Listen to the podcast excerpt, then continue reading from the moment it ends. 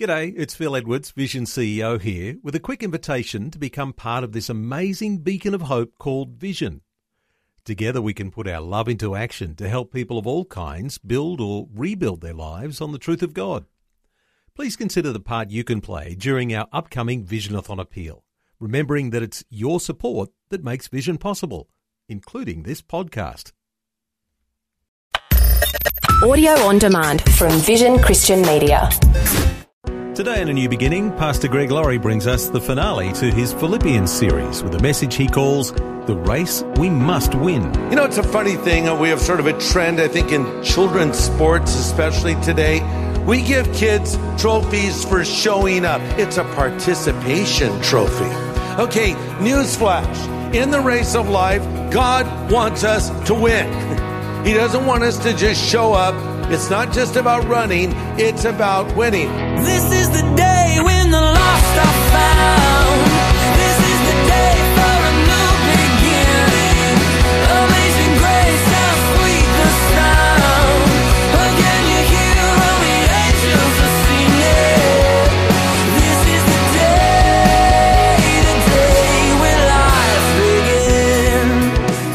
In his current series, Pastor Greg Laurie has been focusing on Paul's words in Philippians. While he was under house arrest, he wrote some of the most inspiring counsel on where to find happiness and joy. And as Pastor Greg presents the final message in his happiness series, we'll see Paul talks about the Christian life as a race. And much like a coach inspiring his runners, today on A New Beginning, we'll be inspired to run with purpose and intent so that we finish well.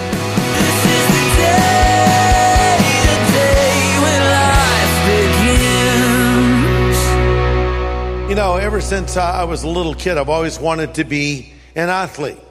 but the problem was I was never really good at any sport in particular.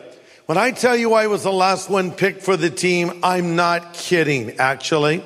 But I did go out for football when I was in high school. I was a pretty fast runner. And so I went through all the training and I even shaved my head, which was hard because I had really cool surfer blonde hair. I had like a nice little wave that I would do this all the time, you know. And to sacrifice that hair to be in the team, I thought, well, it's worth it. I'm going to be in the team. And I shaved my head. And like literally the day after, I'm called into the principal's office and they said, you can't be on the football team. I said, why not? They said, your grades are too low. Could you have told me that before I shaved my head? But you know, one thing I was pretty good at was running. I could outrun most people. Uh, not long distance running though, sprinting was what I was better at. Whenever there would be a race, I would be ahead of everyone, but of course I would quickly lose steam and then people would catch up with me and sometimes they would lap me and periodically turtles would pass me, but I was good with that initial burst of steam. Uh, but you know, the Christian life is really a long distance run. And it's something we engage in each and every day. And you know, there's a lot of people want to get out and run, but a lot of people don't follow through. Even when after they buy running shoes, which are very expensive now, by the way, in case you haven't noticed, I read that 87% of those who buy running shoes never use them. 87%. Hey, check out these running shoes.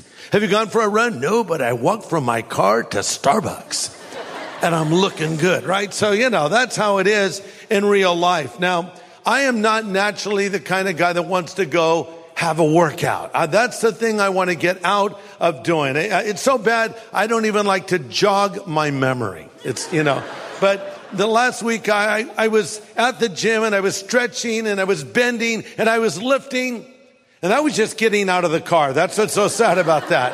But no, seriously though, I, I go to the gym uh, seven days a week. I do. Yeah. It's on the way to Krispy Kreme donuts. Just, I go by the gym, I should say. All right. Well, anyway. But you know, if you want to be a real athlete, you have to be committed. You have to work at it. I read that the average Olympic athlete works out four hours a day, 310 days a year for six years to compete for the gold. And then once, if you are selected to be on the Olympic team, which is a great honor, of course, uh, you know, you have to discipline yourself. And a very important thing, you must play by the rules. You know, it's a funny thing. uh, We have sort of a trend, I think, in children's sports, especially today, where they say, you know, we- we don't really keep tabs on who's winning because everyone's a winner. By the way, that is, I don't think that's a good thing to do for kids because that's not the way it is in the real world, okay? We give kids, you know, trophies for showing up. It's a participation trophy. Okay, newsflash. In the race of life, God wants us to win. he doesn't want us to just show up. It's not just about running, it's about winning. And you know, when they say everyone's a winner, that's actually not true. Everyone is not a winner.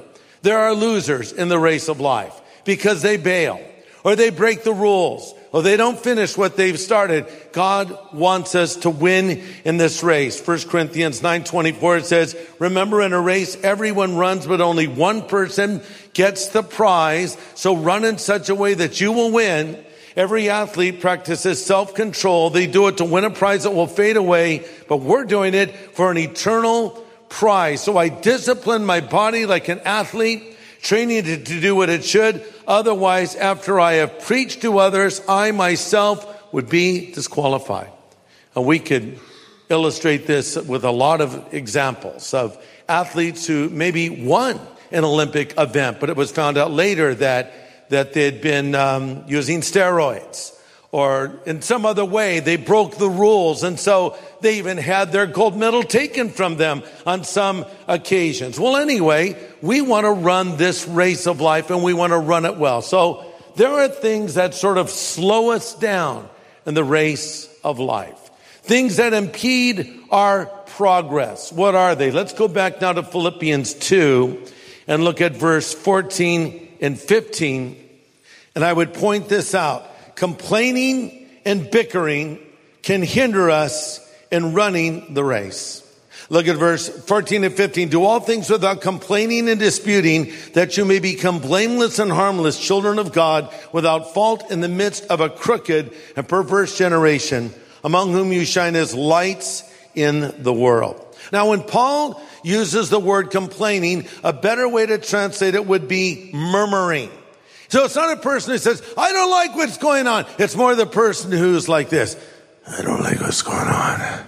And do you like, do you like what's going on? I don't agree with that. Do you, do you agree with that? Don't you know, they're always complaining. Sort of like Popeye. Remember Popeye? You ever watch a Popeye cartoon? He's always muttering. What is he saying? No one knows, but he's muttering, right? That, that's the idea here. Heard a story of a man who decided to join a monastery and become a monk. And he had to take a vow of silence.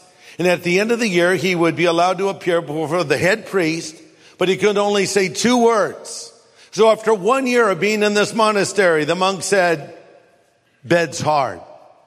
Another year passes. He meets a head priest and he says, food's cold.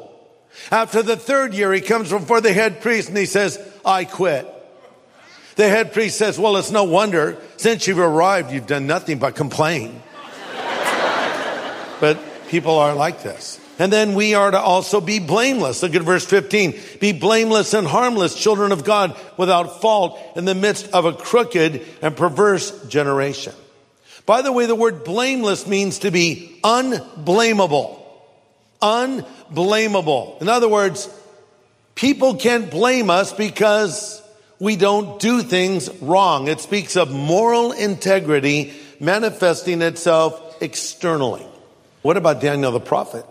He was such a godly man that when his enemies wanted to trip him up because they were jealous of his power and influence with the king, we read in Daniel 6 4, his enemies couldn't find anything to criticize or condemn because he was faithful, always responsible, and completely trustworthy. We are to be blameless. And the second word that is used here is be harmless. And a better way to translate this would be inexperienced in evil. I like that. Inexperienced in evil. This is not a stupid person. This is not a naive person. This is a person who is simply not chosen to be experienced in evil. Uh, this is the person who maybe when the dirty joke is told, they don't get it. Uh, what? Oh, sorry, your mind isn't perverse like everybody else, right? So this is the idea. You're listening to A New Beginning with Pastor Greg Laurie. Thanks for joining us today. And you know, as we run our race for Christ, there are things that can slow us down. And Pastor Greg Laurie is warning us of these impediments and obstacles, the ones to avoid. It's a message called The Race We Must Win. Let's continue. We are to be without fault. Number three, it says in verse 15.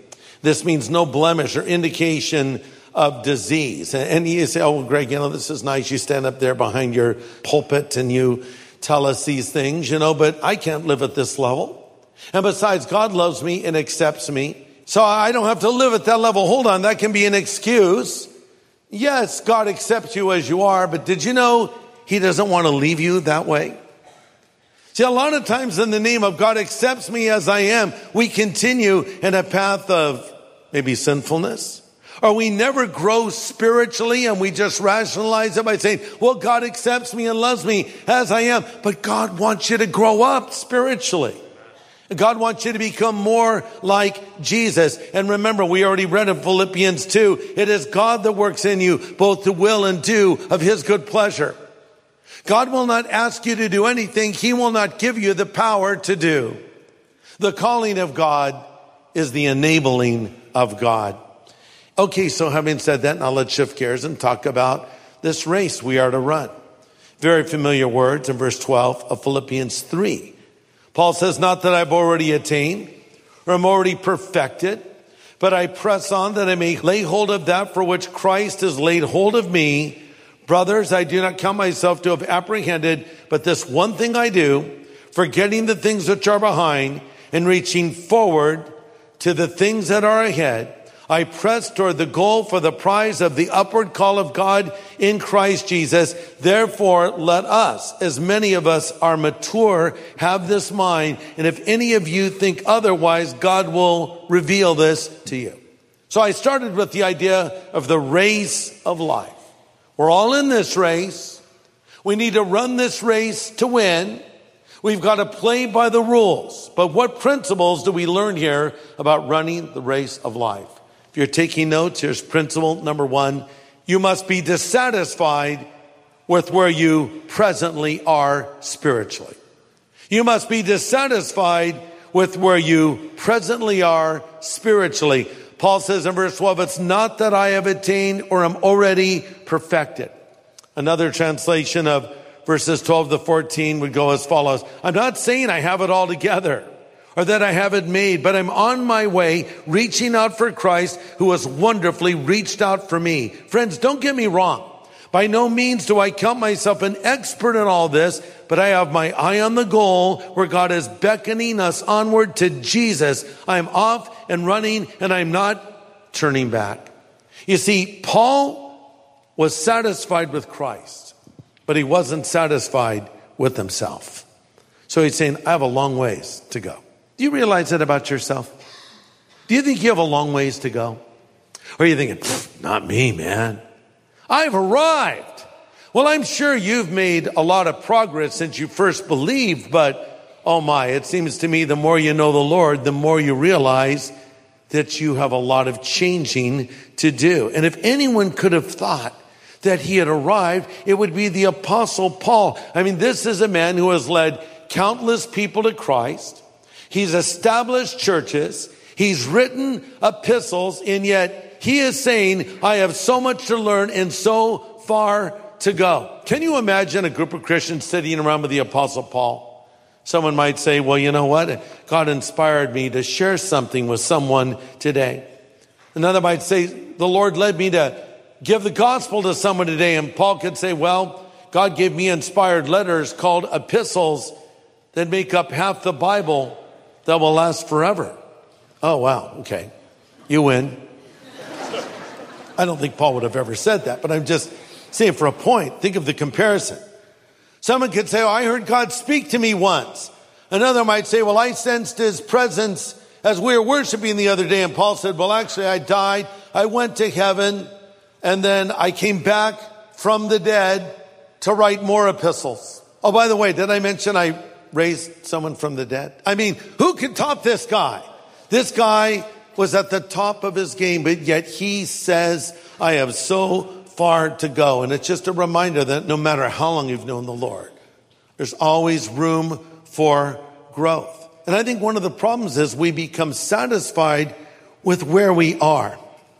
And one of the reasons that you might be self-satisfied is you're comparing your running with that of other Christians. See, the other day I, I did a race with my grandchildren. They all wanted to race me. We want to race Papa. And uh, I thought, wow, this I could lose today because a couple of them are getting older. But uh, we'll, we'll give it a go. So we picked a spot. My wife went a ways away, three feet. No, it's further. But so we're all getting ready to run, and, and we take off, and, and I, I beat them. And uh, and you know now that's so what I beat a bunch of grandkids. You know that's kind of sad. I should have let them win, but it was game on. Okay. But that's the point. I beat children in a race. Okay. So I can say, I'm pretty fast. Yeah, I beat old Christopher. He's four years old. So what? Now, if I would have raced against an athletic runner, I would have done horribly. So my point is simply this. If I'm comparing myself to people much weaker than me, I'll always seem like I'm doing better. But if I compare myself with other people who are really running well, I'll see, oh man, I have a long ways to go. And that's what'll happen. Well, I'm not as bad as that guy. Try comparing yourself with someone that's doing well. See, that sense of self-satisfaction is not a good thing. Paul did not compare himself with others. He compared himself with himself and with Jesus Christ. The plan here is progress, not perfection. We will never be perfect.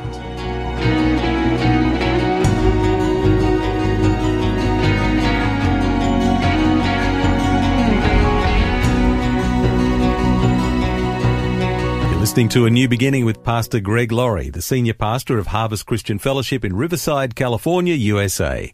And today he's been sharing some important insight on having the right mindset as we run our race for Christ.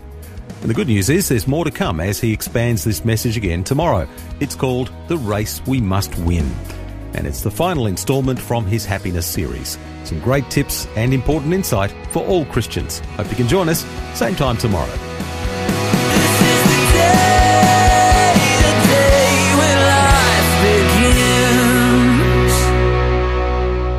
For a copy of Pastor Greg's full message from today, get in touch with Vision Christian Store. Search The Race We Must Win at visionstore.org.au or call 1 800 00 50 11.